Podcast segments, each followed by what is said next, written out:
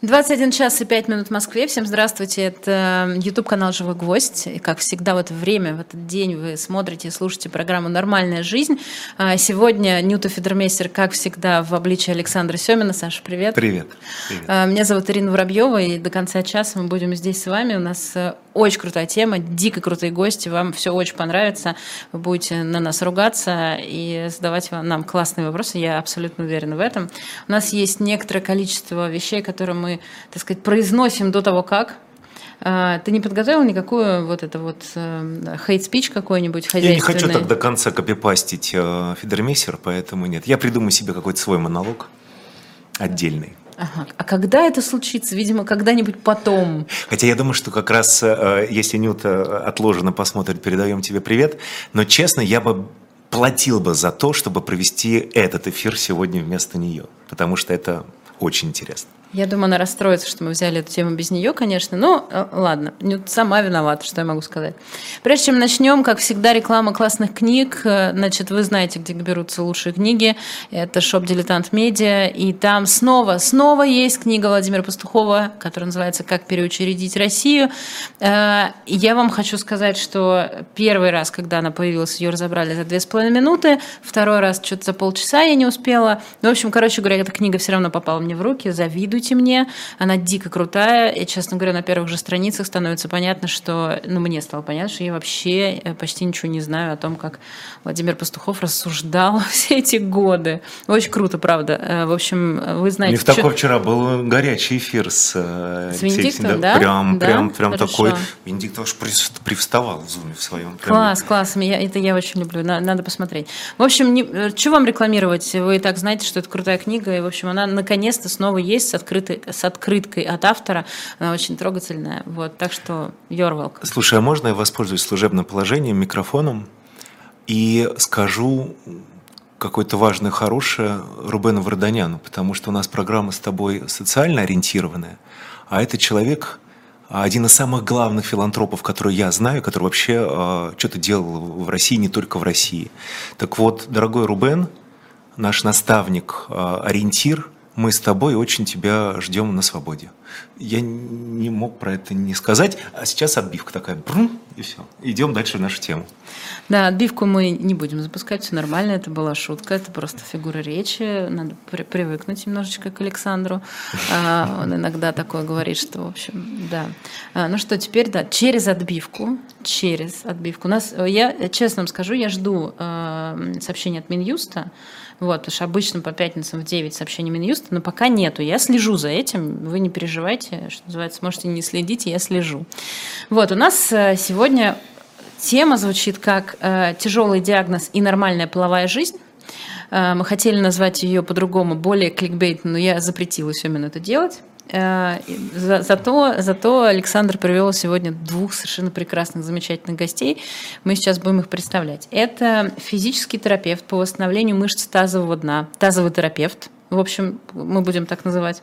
Анна Грикевич, Анна, здрасте. Здравствуйте. И сотрудник клиники ранней реабилитации «Три сестры», симулированный пациент Елизавета Новикова. Елизавета, здравствуйте. Сейчас все объясним. Сейчас все объясним. Точнее, мы ничего объяснять не будем, объяснять будут наши гости. Э, прости, Саша, а можно сначала с пациента начать? Мы же в человекоцентричной системе э, Минздрава живем, поэтому, конечно же, человек в центре что всего. Что такое симулированный так, так написано пациент? в каждой, в каждой, в каждой поликлинике. Да что такое симулированный пациент? Да, мы с Аней э, вообще ходим везде пары и представляемся как симулированный пациент и, и тазовый терапевт. Мне очень нравится, как звучит. Да, да, да. Просто после этого, чтобы шокировать да, у людей сразу падает челюсть, да, и они не отрывая взгляда и так, что же такое ну, симулированный пациент? Расскажу про свою часть потом э, Аня расскажет про свою более подробно.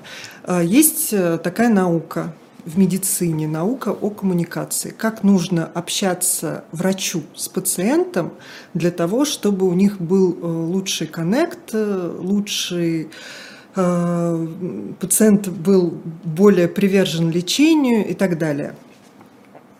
Эта наука достаточно развита на Западе и совсем не, не развита здесь.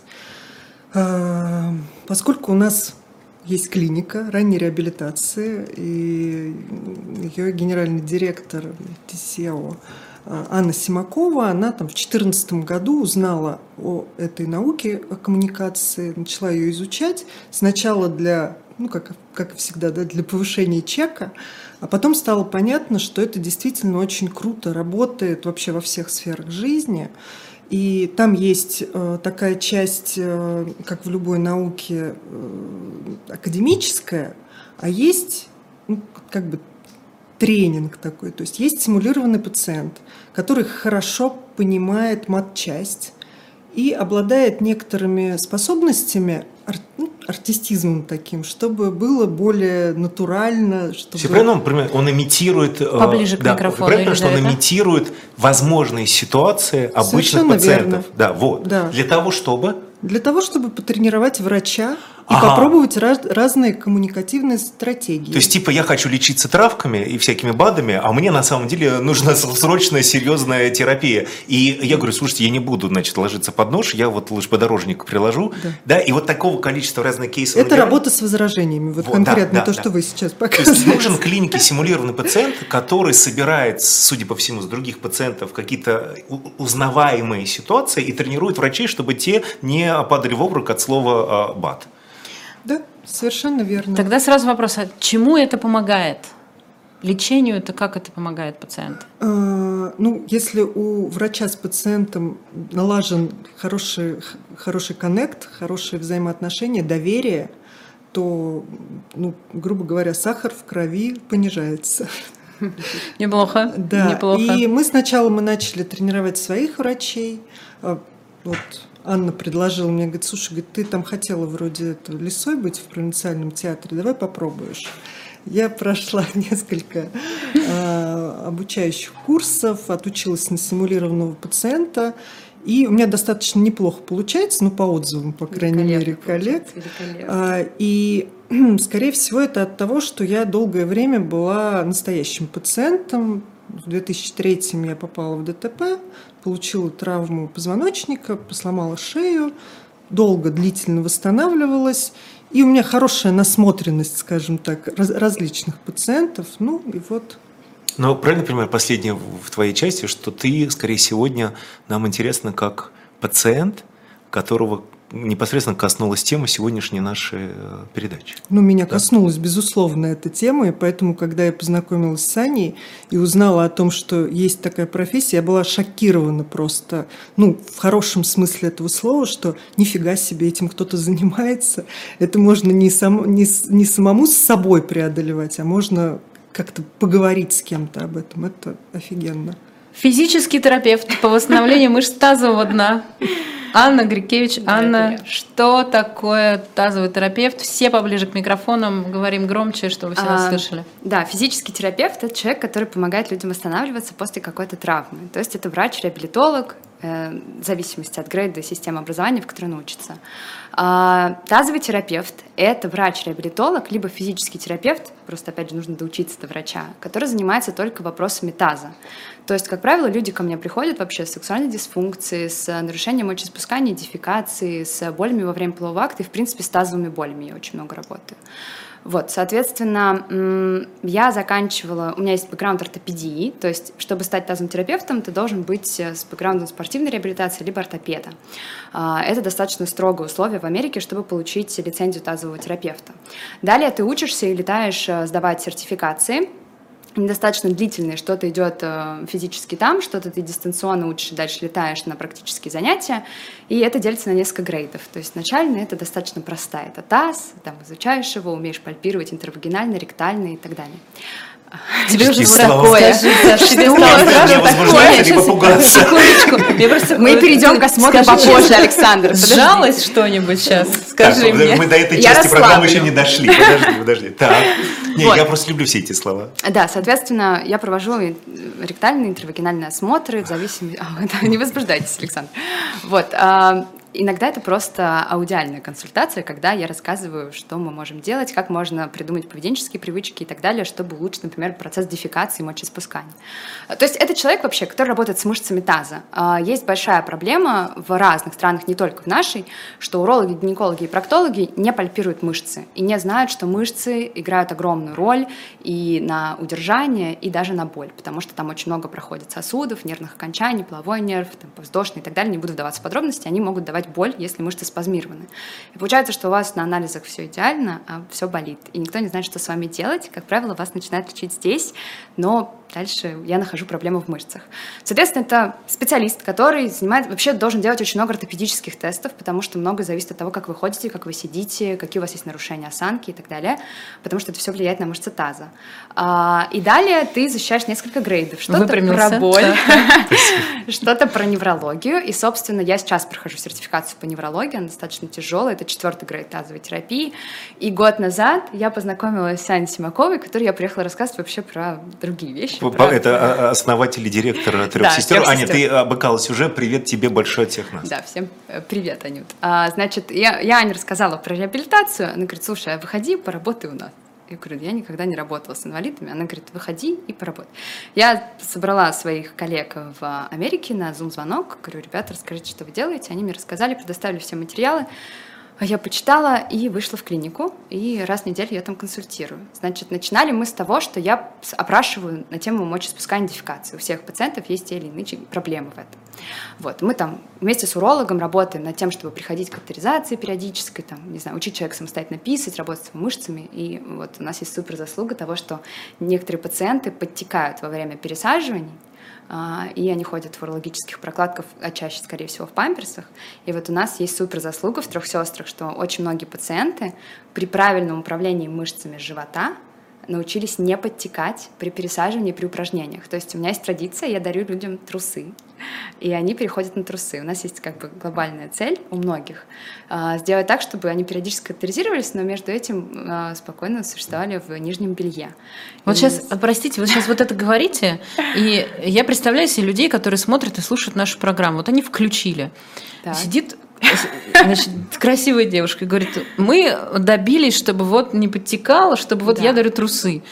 Объясните, сейчас давайте шаг назад сейчас сделаем, да. чтобы люди понимали, что э, сейчас просто пауза. Три сестры. Мы уже 35 тысяч раз сказали. Давайте тогда пришло да. время рассказать, что такое три сестры, но поближе к микрофону. Три сестры – это больница большая достаточно. Сейчас у нас, э, по-моему, 100, не по-моему, а точно, 120 коек, как любят говорить. Это клиника ранней реабилитации. А, мы принимаем пациентов после тяжелых травм, операций, после инсультов. И э, обычно они приезжают сразу, если, если им повезло, то они приезжают сразу после больницы. И это, да, да, да, и это в лучшем случае, это, это очень круто.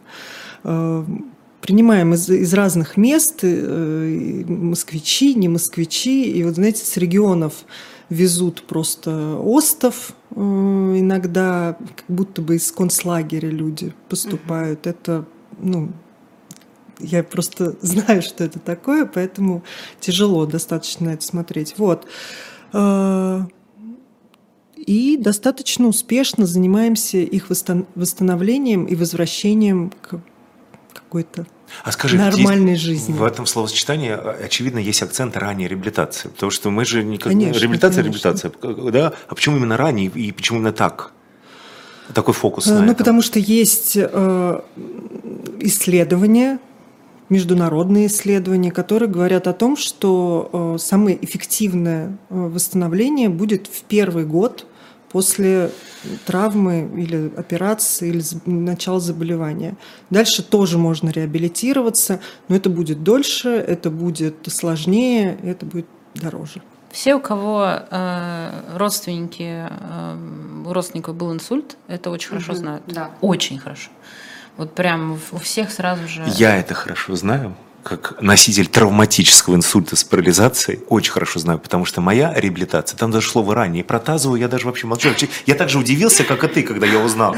Потому что моя реабилитация это ну, в, расскажи сначала, в, баси, что, в бассейн. Что а, на экзамене по фехтованию в, на режиссерском факультете шпага моего а, соперника прошла мне под глаз в, правое, в правое полушарие головного мозга, и, соответственно, я был парализован.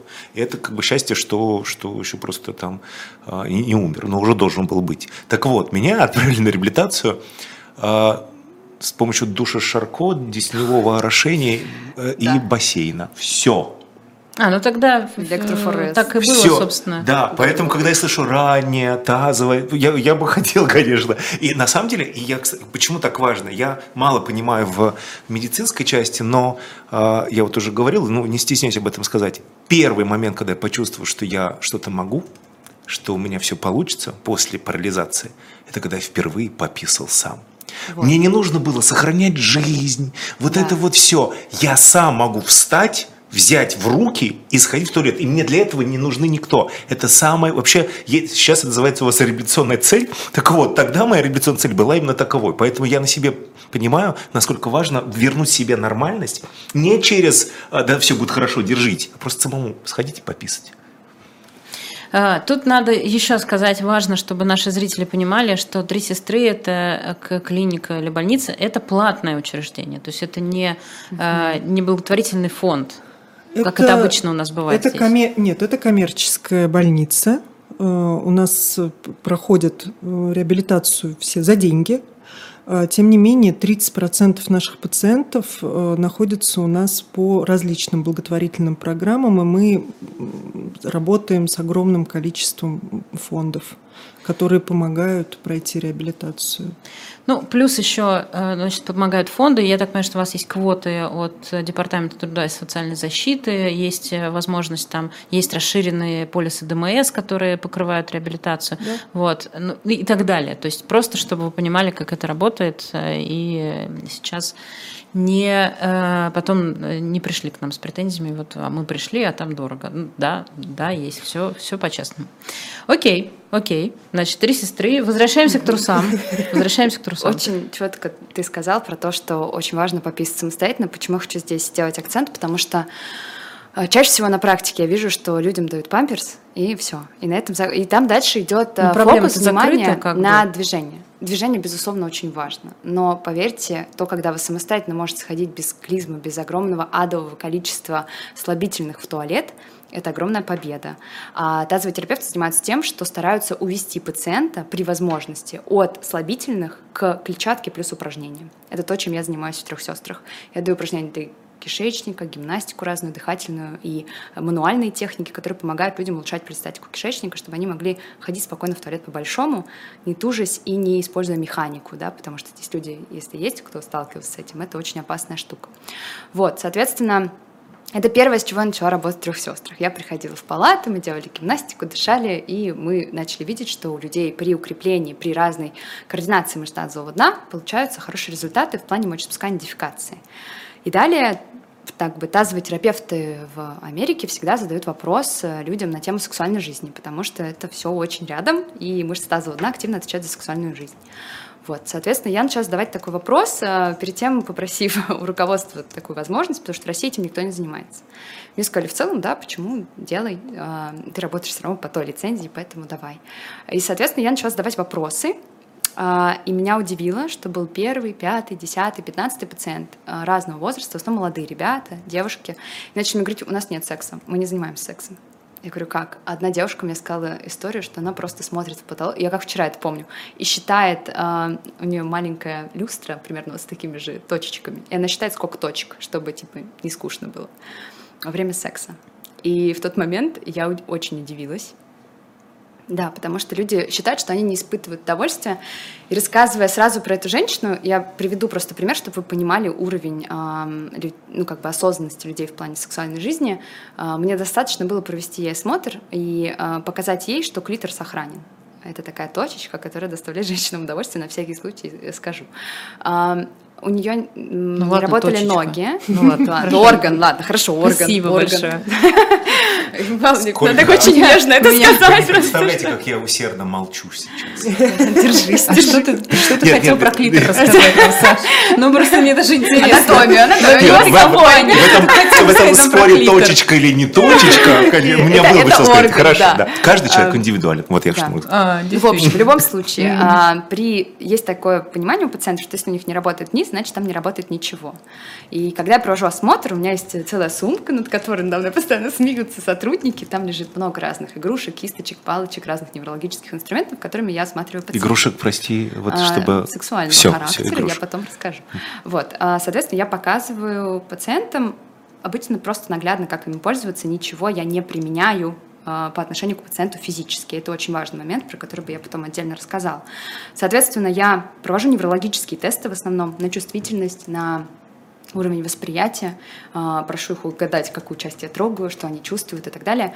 И вот с этой девушкой буквально был пример, что она не реагировала никак на пальпацию, то есть когда я трогаю, но потом я говорю, если вы разрешите, есть такой метод, когда мы можем предложить вибрацию, вибрация чуть по-другому воздействует на нервное окончание, и вы, возможно, что-то почувствуете. И плюс иногда а, при травме спинного мозга люди не чувствуют переднюю стенку, зато они очень классно чувствуют ректальную зону. Можно я здесь сейчас включу твой любимый прием? А, в- Надену на тебя маску нашего зрителя-слушателя, который сидит и думает, чего? Ну, чу- чувак, после ДТП, со сломанной шеей, Да. позвоночником, жив, слава богу, остался жив. Вы тут, значит, а, к- как это умещается? Вы понимаете, что мало того, что в обществе вообще э, инвалид или человек с тяжелым заболеванием, он как бы не воспринимается в, в Да. системе координат половой жизни. Как бы ты чего? Какая пол- половая жизнь? Мало того, что об этом говорить в, в нормальной здоровой жизни не очень-то можно. И вот ты там сейчас рассказываешь, рассказываешь про какие-то игрушки, про какие-то там стимуляции и так далее. Почему это так важно? И правильно понимаешь, что в России вообще отсутствует Да. это как наука, как, как категория в реабилитации в принципе, а во всем мире это очевидно зачем-то нужно. Во всем мире есть ассоциации, которые этим занимаются. Еще раз повторюсь, есть тазовые терапевты, сертифицированные на это. То есть они приезжают, у них есть возможность иметь общение с пациентом на эту тему. Вот, соответственно, с этой девушкой мы приложили спокойно ей э, один инструмент, и она сказала, о боже, что это было? Я говорю, на этом мы останавливаемся, я вам дарю палочку, которая запакована, прекрасно, вот я ее всем пациентам раздаю. Пробуйте. И через месяц мне пришел огромный букет цветов от ее мужа домой. А, меня попросили адрес, у меня и с запиской «Спасибо вам», потому что все пять лет после травмы, когда моя жена делала вид, что типа ей окей, я понимала, что ей не окей. А я ее люблю. И вот это возвращаясь к тому, что вы сказали, почему для инвалидов, то- потому что у многих остаются семьи, остаются люди, которые их любят. И это, ну, может быть, я сейчас очень некорректно выражусь, но э, мужчины, которые получают удовольствие только от самого себя, ну, это не очень здоровая психика, да. Э, В большинстве своем я вижу пары, которые получают удовольствие от того, что они доставляют его друг другу. И глобально моя работа заключается в том, чтобы человек второй мог активно участвовать в этом процессе. И, собственно, они оба обучились игрушкам. И у меня есть одна такая опция для всех пациентов — я говорю, что если у вас есть партнер, подруга, я не знаю, кто угодно, дайте номер. У меня есть два часа, что я еду на работу и с работы каждый четверг. Я в эти два часа обычно общаюсь с парами, ну, то есть со второй половиной. И мы обсуждаем разные варианты. А, Это никогда не выглядит как психотерапия семейная. Нет такого, что Валентин передайте подушку Екатерине и назовите, что вы любите. Нет, я рассказываю сначала одному что-то, потом второму, и дальше я им даю точки соприкосновения, которые они должны обсудить сами. И вот когда у них у обоих появляются какие-то вопросы, они могут вернуться с этим. Чаще не появляются. Вот, э, чтобы передать слово тебе, Лис, я через себя это сделаю, потому что, ну, мне интересен твой, твой опыт, твоя история. А я сделаю через себя, потому что вот меня привезли парализованно домой, а мне 18 лет. Самый, ну, 18 лет. Мне вообще было, ходит у меня нога, не ходит. Да. Могу я что-то держать руками? Меня волновало только одно. Я хочу продолжать быть мужчиной. И а, во многом, отвечая сам себе на вопрос этого так называемого слушателя, мы же наблюдаем, какое количество семей просто разрушается именно потому, Да, что, есть. оказывается, а, не, не была решена та самая главная проблема. Да? Ведь это так, ну зачем мне теперь с тобой, когда мы даже с тобой не можем заниматься с- с- сексом? Но кажется, что, ну слушайте, главное здорово, ходишь, видишь, какой там секс. Вот так мы устроены. А нет, и семья сохраняется. Что было с тобой а, в этой теме? Мне очень, меня немножко так это царапнула а, а, Анина фраза, что, чтобы вы понимали степень осознанности. Я так думаю, ах ты, я люблю. А, я просто хотела а, немножечко подчеркнуть вот этот вот момент а, по поводу того, что когда ты после травмы, как э, Саша, ты хорошо заметил, когда ты молод, э, бодр, здоров, и вдруг вот так вот в одну секунду просто у тебя все прерывается, и ты становишься, ну, как бы не просто там, да, а полным инвалидом, ты не можешь вообще ничего, беспомощность. И э, плюс к этому, то есть ты не можешь ходить, ну, это, конечно, не очень. Но то, что ты ходишь под себя, это, ну, как бы, я, я, мне сложно даже вам описать, тут, вот насколько это унизительно, когда ты, ну, обос... Э, а, а, у вас, а, а вас кто заботился в этот момент? А, я была, мне, мне было 23 года, я была замужем, то есть, угу. у, меня был, муж, муж... у меня был супруг, который очень ответственно подошел к вопросу. И это, наверное, привело к тому, что у нас очень осложнились э, отношения, поскольку, ну, когда ты ухаживаешь за своей женой, которая весит 42 э, килограмма на тот момент, да, с моим метр восемьдесят два, а, которая у меня, знаете, был такой, так, такой момент в больнице, я вот чувствую, вот чем-то воняет, вот запах такой, вот как, как что-то тухнет. Я не могу понять, я, значит, у меня достаточно длинные были волосы, я вот так вот за, залазю в голову в свою, у меня одна рука, ну, немного там, вот кисть не работала, а рука работала. Я просто вынимаю клок волос с мясом, ну, то есть пролежни, которые, угу. собственно говоря, везде. И на голове тоже.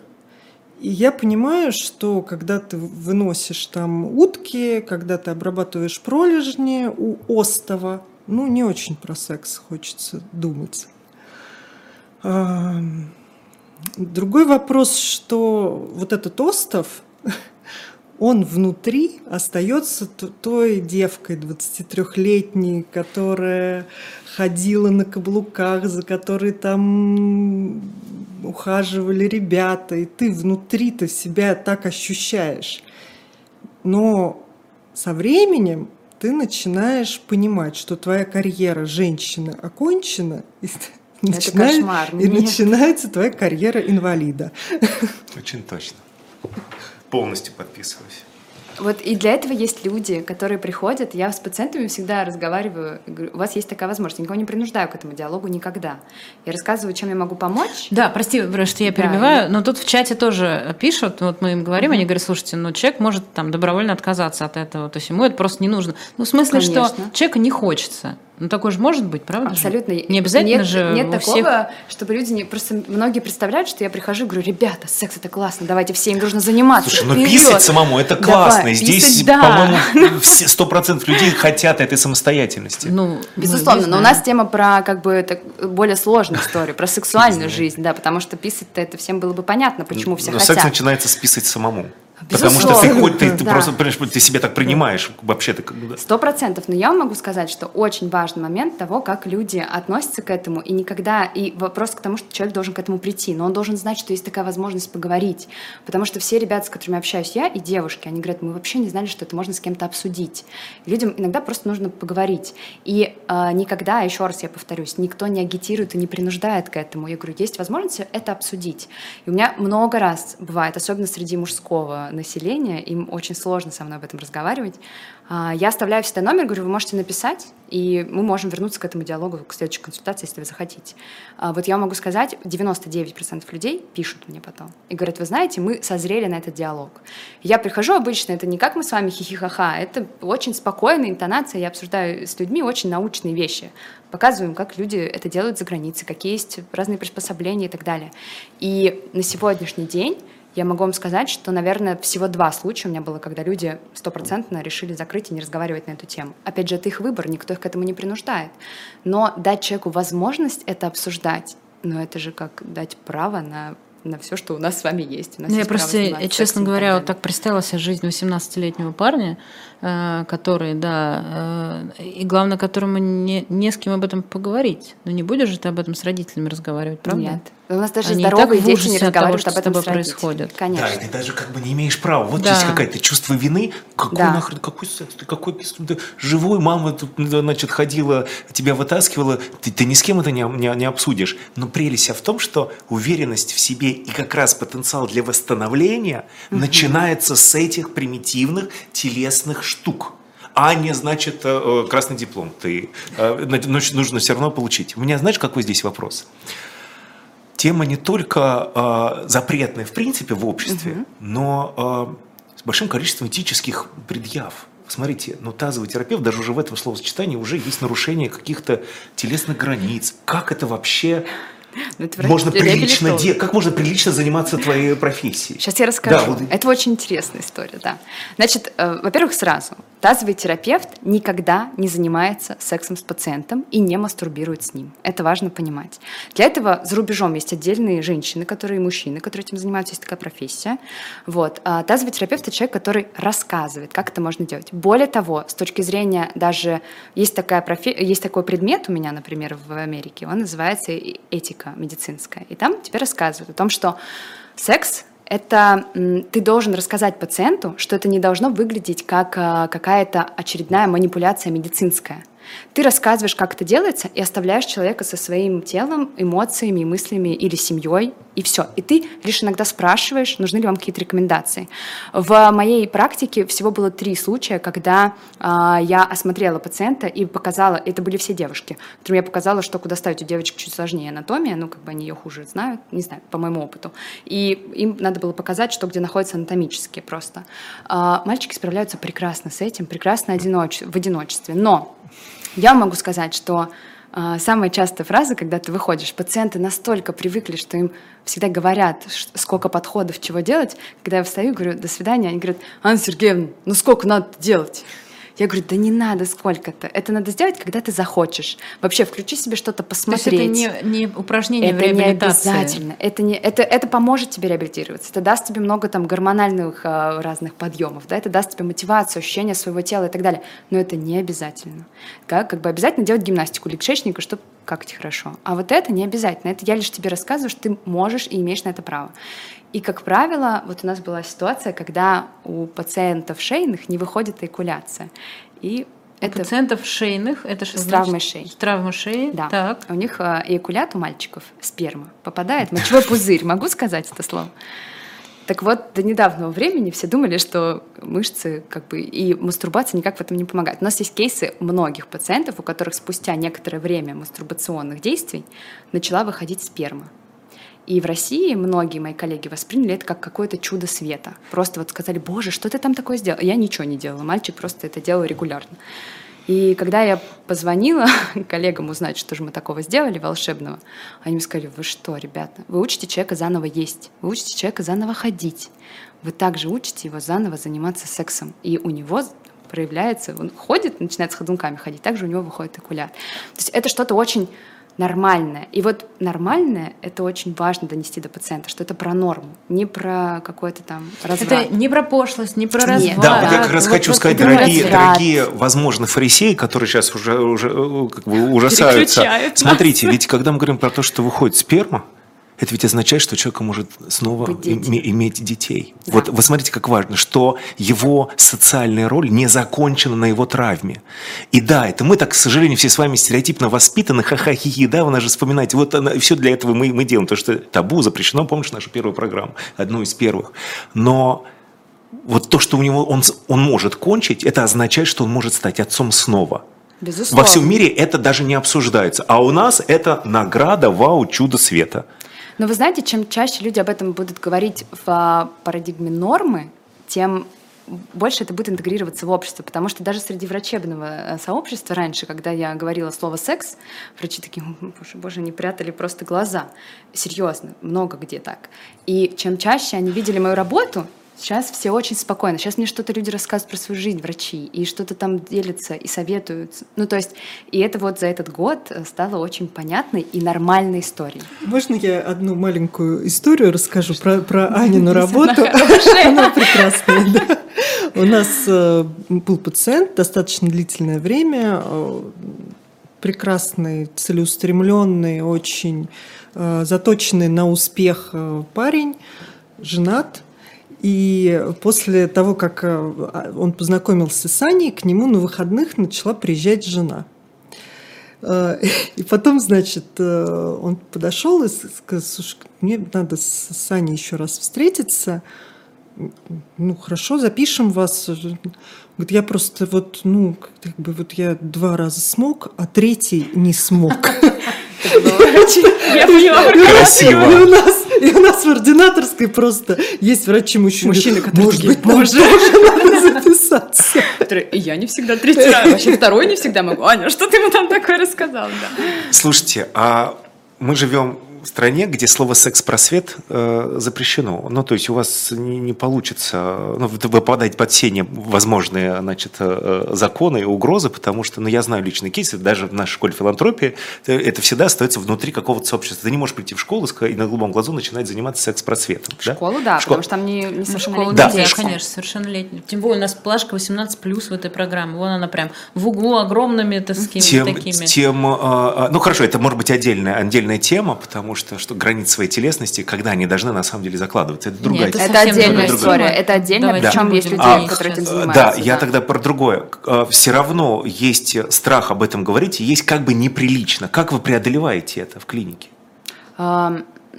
Смотрите, я объясню. Обычно я беседую с пациентами, и еще раз, да, я им всегда предоставляю такую возможность У вас обсудить. все пациенты совершеннолетние. Да, все, обязательно. У меня бывают дети, но с ними я работаю только в плане кишечника, вот вместе с Олегом Сергеевичем, с нашим педиатром. А так нет, только в основном совершеннолетние всегда. И а, есть в основном пары, либо муж, жена по отдельности. У меня была недавно история, когда а, я зашла в палату и долго что-то им рассказывала. Они сказали, что им очень интересна тема секса. Я им рассказывала, вдвоем сидели на меня вот так вот, смотрели очаровательно, друг друга поглаживая по коленке.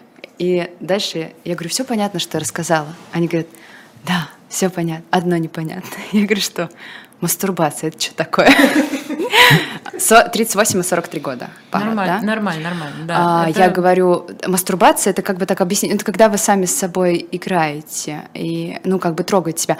И мужчина такой, ты подрочить, что ли? Я говорю, да, он такой, мастурбация красиво звучит. Сейчас Я должна наша «Да». плашка увеличиваться в размерах после этого эпизода. Вы понимаете, то есть во- возможность нормализации терминов Потому что надо говорить с это пациентом на их языке, а термин. не вот эти ваши все. Нет, я Чего? обучаю специально пациентов. Это очень важно. Это важно говорить не на шкала... и Как это по-русски Не на дворовом Не языке. на дворовом языке, да. Это важно говорить на медицинском языке, на понятном, и тогда люди будут об этом как-то пр- просвещаться. Так вот, и я всегда пациентам говорю, э, если есть какие-то вопросы, а, у меня есть шутка одна, так как я работала эм, и Я работаю думаю, у в Америке, а у меня не одна шутка, да, ладно. А, В общем, бывают эм, пары и переходные люди, вот эти все в Америке очень модное направление, и поэтому пациенты, когда очень стесняются мне что-то говорить, я говорю, ребят, я работала с трансгендерами, вы меня ничем не удивите, давайте все свои фантазии. И такие, фух, ну слава богу, мы тогда вас точно ничем не напугаем. И люди очень раскрепощаются. То есть я всегда им объясняю, что здесь нету ничего, над чем бы я посмеялась или сказала, ай-яй-яй, какой ты негодяй, что ты мне задаешь эти вопросы. Нет. А, И как только ты пациенту показываешь, что нет границ обсуждения за что-то я что я смогу за что-то осудить, люди задают очень примитивные на самом деле вопросы. Никто не идет далеко. Люди задают вопрос про анатомию и про свою физиологическую возможность. И говорят, что они вообще даже себя не трогают обычно там. И ну, далее ты обсуждаешь с пациентом. Иногда мы подключаем эрготерапевтов, например, которые Это надо тоже- пояснить. Эрготерапевт. Ты поясни, пожалуйста, кто это. Поясни, ты лучше меня это сделаешь. А, Эрготерапевт – это специалист, который э, адаптирует пациентов с бытовыми разными навыками. То есть физический терапевт разрабатывает мышцу для чего? Для того, чтобы научиться брать стакан и пить. Вот уже берет стакан и пьет эрготерапевт. Ну, эрготерапевт еще может сделать специальную ложку, когда он понимает, да. что вот он да, э, или может, например, предметы. да, такое, он длинную делать. Если бы в, в моей травме был эрготерапевт, который сделал бы под меня гриф гитары, так, чтобы я продолжал играть со своей спастичной, значит, э, мало шевелящейся рукой, я был благодарен. И больше того, такое и есть. И действительно, если у тебя вот такая кисть, мы тебе под тебя делаем такую ложку. Сейчас вот слушал вас и думаю, вот сидит пропагандист какой-нибудь и такой поглаживает руки, потому что все, что мы говорили, американский опыт, значит, открытый разговор, да, ой, я я понимаю, что вот там складываются все его, значит, э, стереотипы, связанные с тем, что вот этот загнивающий Запад, который пошлый, весь извращенный, вы к нам... Нескрепный. Да, нескрепный. Вы тут привозите нам вот это развратные всякие новости. Но не трогать тебя и не трогать. Это его личная жизнь. Что вы там? Нет, я объясню, я скажу на это, потому что у меня были диалоги на эту тему, на, на тему того, что я привожу зарубежный опыт. Я могу сказать, что как по мне, намного круче, когда ты получаешь опыт и привозишь то, что тебе понравилось в страну. Ведь на самом деле там есть и перегибы. Не надо думать, что там все очень радужно, и единороги ходят по полям. Нет. Там есть очень много и того, чего мое, например, сознание российское не очень понимает. Я это не интегрирую в Россию. Я не приезжаю, не рассказываю здесь про полы, их огромное количество и так далее. Я привожу что-то, что может помочь нашим людям, и оно помогает. И вот в моем понимании, когда ты что-то берешь за рубежом, неважно, где это, хоть в Африке, хоть, ну, где угодно, хоть э, в Северном полюсе. Ты берешь что-то, что тебе понравилось, и везешь в свою страну, и видишь, что это здесь работает на благо людей. Любой пропагандист может мне что угодно рассказывать, но я его просто отведу за руку к моим пациентам и скажу, ну, как бы ты считаешь, что это как-то переходит за рамки. Любой человек скажет, у меня сохранилась семья, я нашел отношения. У нас один парень женился этим летом. Уже после травмы он встретил девушку женился. И он мне написал сообщение, пригласил меня на свадьбу и сказал, вот если бы я не почувствовал себя мужиком, что я вообще что-то там могу делать, я бы в жизни никогда не осмелился сделать ей предложение. Ну, то есть здесь мне как, нечего возразить как в этом плане. помощи, когда мы слышим, а, не вмешивайтесь в Божий промысел, а потом эти же люди, которые, которые оказываются в хосписе, понимают, собственно, собственно говоря, что такое достоинство в конце жизни. Абсолютно понимаю. Поэтому здесь нет вопросов на тему того, что откуда кто привозит. Вообще не важно. Если это делает мир лучше в том месте, где ты живешь, то еще раз повторюсь, не важно, где ты это взял. Хорошо, сейчас я вступлю на самую опасную территорию так. в этом разговоре и спрошу: Окей, но есть люди, которые угу. не двигаются или у которых сильная спастика, угу. и которые, может быть, и хотели бы все это делать, но они не могут этого делать физически. Что тогда? Вот там Человек находится в сознании, правильно? Мы обсуждаем. ну да, человек в сознании, он, он э, способен э, адекватно сказать, что он хочет, то есть mm-hmm. он, да, да, конечно. А, у нас есть такие кейсы, их не так много, честно скажу, но они есть, когда у людей очень серьезные контрактуры, то есть они не могут э, полностью разгибать, сгибать э, конечности. И здесь очень интересная история, недавно была буквально прецедент, когда мама хотела помочь своему сыну, потому что нужно понимать, что помимо сильной спастики, очень сильная эрекция э, не дает катетеризировать мужчину, если она долго держится. Поставить да? катетер. катетер. Это когда, да. чтобы вывести мочу. И мама говорила, дайте, я уже сама ему сделаю, лишь бы только я мочу могла вывести. Я вывела маму и пообщалась с ней. Я говорю, давайте вы не будете это делать, мы что-то придумаем. Она говорит, да давайте девку ему, еще кого-то. Я говорю, у нас такое не практикуется в клинике, но мы что-то придумаем. И мы придумали с эрготерапевтами, они сделали ему а, такую, на, на, на такой, не знаю, палке а, секс-игрушку, которая автоматическая.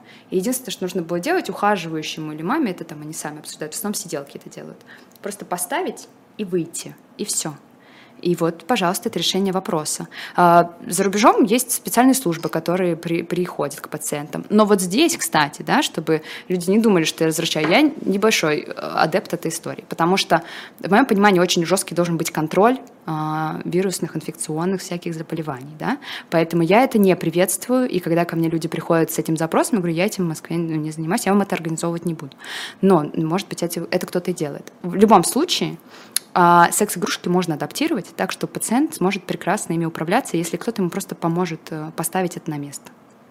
И тут сразу возникает вопрос, не, ладно, не вопрос, ладно, я так. честно, я подглядела вначале еще до программы, э, я тут сразу отступлю на, на несколько секунд и еще раз всем напомню, что когда на Эхе была программа про феминизм, она называлась «Неудобные», самый скандальный эфир этой программы назывался «Женский оргазм», и самая жуткая часть этой программы была как раз про секс-игрушки, еще mm-hmm. Таня Никонова была жива, и она нам про них рассказывала, и что только мы не наслушались э, по этому поводу. И И я вот, честно говоря, в той программе не помню, но я помню, что в какой-то момент э, мужчина, слушатель, зритель тогда спросил, ладно, хорошо, мы поняли про женские секс-игрушки. А что, для мужиков тоже есть? Вот. И я вам хочу сказать, что, ну, во-первых, женщины, понятное дело, там не все знают, что они существуют, но мужчины точно не знают, что они существуют. И Многие, когда да. мы говорим э, о пациентах, э, часто о мужчинах, я думаю, что когда вы им что-то говорите про игрушки, они, наверное, вообще не понимают, о чем идет речь. Чаще всего да. А, Я рассказываю о том, что есть разные мастурбаторы с разными рифлеными поверхностями, которые могут э, чуть стимулировать работу их э, нервных окончаний и дать им более Ты яркие мне впечатления. рассказывай, что ты А я рассказываешь. Я пришлю тебе инструкцию, ладно? И все пароли явки. Значит, ам, да, мужчины в основном спрашивают, что это за игрушки, хотя на самом деле, вы знаете, есть огромное количество пациентских чатов, где они много уже что знают, и это хорошо, но есть пациенты, которые, правда, не знают. И э, я им обычно показываю, что бывает, и они либо сами могут себе заказать, либо мы можем заказать в клинику, и, соответственно, они там эти истории развлекаются. Но, опять же, заходя вперед, когда я работаю с пациентами, неважно, это люди с ограниченными возможностями или нет, игрушки — это второй, третий этап, к которому мы приходим. Я вообще всегда за физиологичность. Если у человека есть физиологическая возможность сделать это естественным путем и не зависеть от игрушек, э, я обычно рассказываю про эту часть. Если я вижу, что там без шансов, тогда да, мы даем игрушку. Вот. А, Соответственно, игрушки бывают разные, их большое количество. В России, к сожалению, их никто специально под пациентов с ограниченными возможностями не делает, но они легко адаптируются с помощью, опять же, наших эрготерапий. А вы хотите сказать, что в некоторых других странах есть игрушки, адаптированные под... Серьезно? Да, есть разные и качели, и слинги, и манжеты, и все что угодно. И это огромная индустрия, отдельная индустрия секс-игрушек, очень активно Для людей с Для людей инвалидностью. ограниченными Индустрия. Конечно, Потрясающе. индустрия, да, есть. В новой России будущего я хочу заниматься этим, этой универсальной средой. Зачем ждать новую Россию будущего? Занимайся этим сейчас. Ты сейчас посадит, понимаешь, ты слово игрушка говоришь в прямом эфире что? уже а типа. что-то качели, манжеты, что, А что в этом такого? Я- я- Качели я- есть, я- надеть я очень. Я хорошо. нормальный, по-моему. а, ну, Что ты на меня смотришь? Спасай, ты спасай, что на меня так посмотрел? Я ты сам, ты сам В общем, на самом деле, в про Россию будущего это топкую- все отговорки. Есть люди, которым можно помочь прямо сейчас. И опять же, я повторюсь 1500 раз, чтобы не было никакого хейта в нашу сторону. Мы никого, а, не принуждаем, б, мы не насилуем никого. В, это история просветительства, и то с позволения человека. Никогда не такого, что я захожу там с аппаратом и говорю, сейчас я вам буду рассказывать, что такое секс и с чем его едят. Нет, я говорю, что есть такая возможность, три буквы. Если человек развивает эту тему со мной, я в нее иду. Если он ее не развивает, вообще я даже не буду ее поднимать. Зачем? Да, у человека другие могут быть сейчас э, первостепенные цели. Но когда человек, например, в травме давно, то семья хочет знать, как дальше. Да? У меня очень часто бывает, что у мужчин, например, нет больше функции такой, она отсутствует, и больше она не появится. И тогда мы жене рассказываем, что она может делать. Да? Во-первых, мы рассказываем, что есть вообще другие зоны, которые можно попробовать стимулировать. И у меня есть коллеги-сексологи. Вот я, кстати, обычно прям в секс очень глубоко не иду. Если я вижу, что там есть какие-то сложности, я привлекаю коллег-сексологов, которые могут подключиться на консультацию и рассказать, что еще есть и какие, какое многообразие есть. Моя задача — это функция, я физический терапевт. Я занимаюсь физи- физической возможностью пациента, его мышцами. И это нужно понимать. То, что я захожу на сторону секса, это в качестве просветительства, а дальше идут сексологи. Вот а, а, оставаясь в нашей лексике, можно я одеяло перетяну Да. на, на Да. лист на тебя? Потому что... Расскажи, как оно. да, перетяну да, да, да. одеяло, это Конечно. А, ты, рассказала про мужа и про то, что действительно здесь сложно в чем-либо обвинять. Бе- Безусловно, теряется интимность, теряется и твое самоощущение себя. А когда у тебя и благодаря чему начало это возвращаться? Раз уж мы сегодня говорим про твою историю. А, Ну, я, мне очень жаль, что не было А- Ани в мо- раньше, раньше в моей жизни, да. Потому что, ну, я, как, как и все, наверное, э, попавшие в, подобную ситуацию люди, пытались справляться как-то самостоятельно. И когда ты уже начинаешь как это выходить немножко из штопора, когда там прошло пару лет, и ты понимаешь то, что нифига, ты будешь жить еще долго, и тебе хочется Жить полноценной жить жизнью. полноценной жизнью, да.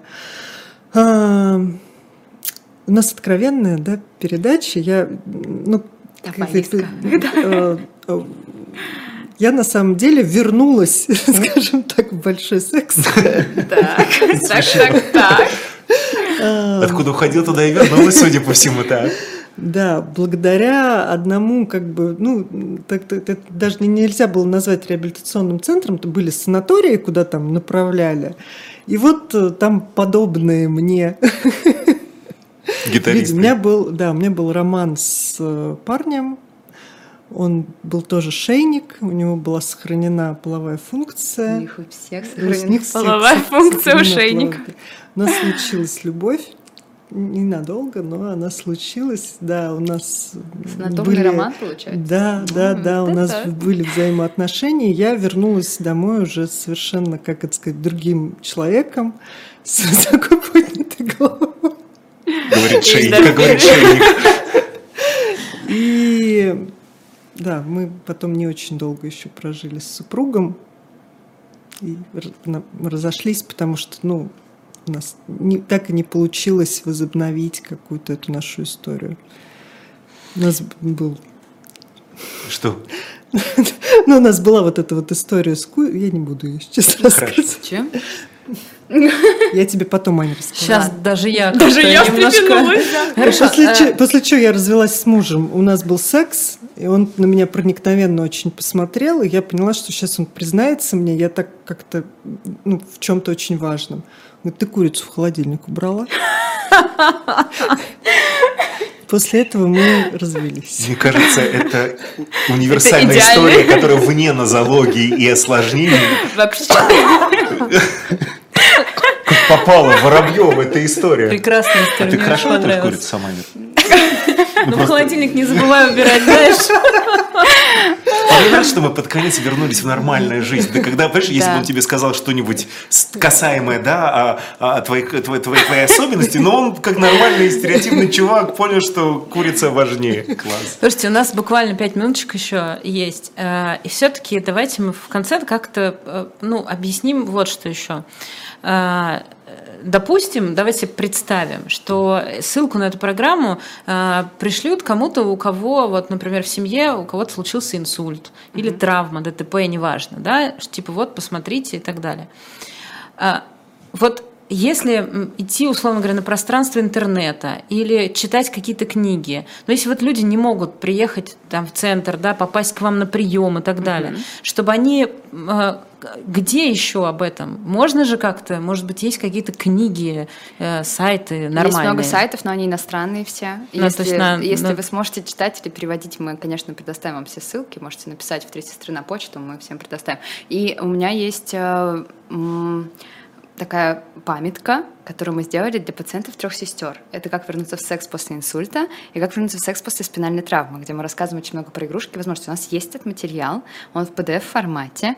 Вы можете нам написать, и мы отправим, либо мы можем как-то А на сайте он это. прям есть в разделах Нет, каких-то? нет, он у нас есть э, физически, я его просто пациентам пересылаю. Я могу его, мы По можем его запросу. прикрепить по Ну, запросу. можно либо написать можем- в центр, пожалуйста. Да, можно да. написать в центр, мы, конечно, отправим, там есть вся мат-часть. Прикольно, я бы сам даже часть. посмотрел, честно. Конечно, мы тебе все обязательно, Саша, дадим. такое? Саш, я тебе все расскажу. Да, Окей. можно все прочесть. Окей, хорошо. Э, И э, вот еще что. Э, Опять же, обращаясь к тем людям, которые, например, возможно, хотят поговорить об этом, э, но вот, вот, вот находятся вот в той стадии, что ну какой секс? Мгм. Я же вот там, мне еще лечиться, лечиться и лечиться или никогда не вылечиться. Секс не Вот мешает лечению. где этот, вот где калитка в этом барьере, вот в этом заборе? О, какая метафора пошла. ты, да, калитка. В смысле, куда можно пройти и Ну, задать вопрос? вот как, Где- как, где- да, как да. себе объяснить, Как что себе объяснить, э, я что не пошлая, значит... э, Что я имею там- на это право. Да, а что Вы это вообще нормально? имеете право на все абсолютно, а, то, что касается ваших желаний, особенно если это касается тела, это что-то про счастье и близость. Поэтому то, что вы убеждаете себя в том, что вы не имеете на это права, это ваши как модно говорить, ограничивающие убеждения. Но это правда так. И, возможно, вам нужно время, возможно, нужно почитать, правда, посмотреть на истории людей, а, посмотреть, вот как мы про это рассказываем, и понять, что это нормально. Вообще люди читают на тему огромные конференции, выступают, рожают детей, и все у них прекрасно. Вам нужно понять, вообще, вы знаете, нет, есть одна супер важная штука. А здесь люди думают, что они одни. Вот все, с кем я общаюсь, они даже когда находятся все в центре, ты говоришь, посмотри, а он говорит, да не, я один такой. Я говорю, да не один ты такой. Это, знаете, мое любимое, когда у меня 9 часов приемный день, и ко мне заходит пациент и говорит, а у вас кто-нибудь был с таким, как у меня? Я такая сижу, думаю, как бы не засмеяться, чтобы не обидеть. И говорю, были. Ну, и как, и как убедить человека, что вы вообще, вас огромное количество, вы просто друг другу про это не рассказываете. Поэтому, наверное, если люди начнут как-то об этом делиться, хотя бы вот так между друг другом, но это, я думаю, займет какое-то время, потому что я, например, общаюсь с большим количеством здоровых людей. В парах люди не разговаривают про секс. А, что вы друг да, на друга так смотрите. Ты что меня смотрел. Вы-то как раз очень часто в прямом эфире об этом разговариваете. Слушай, полторы да, Разговаривайте друг с другом. Лиз, а ты, ты можешь с высоты э, лет и э, после после после возвращения в большой секс сказать что-нибудь важное, важное, когда ты проживала вот эти вещи. Да, вот что? А, ну, первая мысль после травмы, что как это так так пожить хотелось, а придется доживать. И самое важное – это не поддаться вот, этой, вот этому унынию, который самый страшный грех. Потому что тебя ну, никто не, не вытащит, если ты сам не, не захочешь жить. А когда ты начинаешь э, заниматься сексом, жить, ой, как хочется. Да, это правда. Ты чувствуешь, как я красиво режиссерски подвел к такому финалу этой программы? Подожди, ты должен тоже ответить на этот вопрос. Ты же тоже на этом заборе сидел, Саш? Ты знаешь, когда ты заходишь в автобус и понимаешь, что тебе, 18-летнему парню, уступают место, потому что ты с палкой. Вот можно сколько угодно говорить про гениальность, красоту и все прочее, но это самое унизительное, что испытывает мужик в 18 лет. Самое унизительное. И на каждое такое уступление места тебе нужен секс. Нет ничего для мужчины в этом возрасте, да в любом возрасте, когда он умеет любить женщину и хотеть женщину – а важнее становиться самостоятельным и собой. Э, нет ничего важнее, чем просто продолжать или начать заниматься сексом. Лучше, я честно скажу, лучшая реабилитация, которая может быть, чтобы вернуть тебе уверенность, это только секс. Да, я, я, Смотри, я, как мою профессию сейчас вывел вообще. У меня есть право это заявлять, потому что мне ваши эти, э, значит, массажики и все прочее, электрофорез, они, ну, они, да, да, да, но они, они тоже важны, они, давай мы не они лечили физиологичность. А что я могу с ней, зачем мне она нужна, если мне не с кем и, и невозможно? Чего мне ходить тогда? Если не могу трахаться, зачем мне ходить? Так, а вообще-то в прошлый раз, когда Саша такое говорил, а, он это говорил, конечно, не в эфире, но он рассказывал не о сексе, он рассказывал о красивой одежде и обуви для людей с инвалидностью. Примерно в тех же выражениях, надо сказать. Поэтому я думаю, что вы это еще услышите в наших программах. Два комментария из чата. Федор пишет, смелая тема и удивительно адекватный чат. Я с ним согласна, реально очень адекватный чат. Не все потеряно у нас. И второе сообщение мне очень понравилось. Горленко пишет, все равно все сводится к любви. Без это любви правда, ничего да? не будет. А, Тут, я думаю, мы все согласимся, да? Сто процентов. Прекрасно. Спасибо большое. Это была программа «Нормальная жизнь». Э, Александр Семин, Ирина Воробьева. До встречи через неделю. Уже на этом месте будет сидеть Нют Федермессер. Пока, а, Саша. Ну, пожалуйста.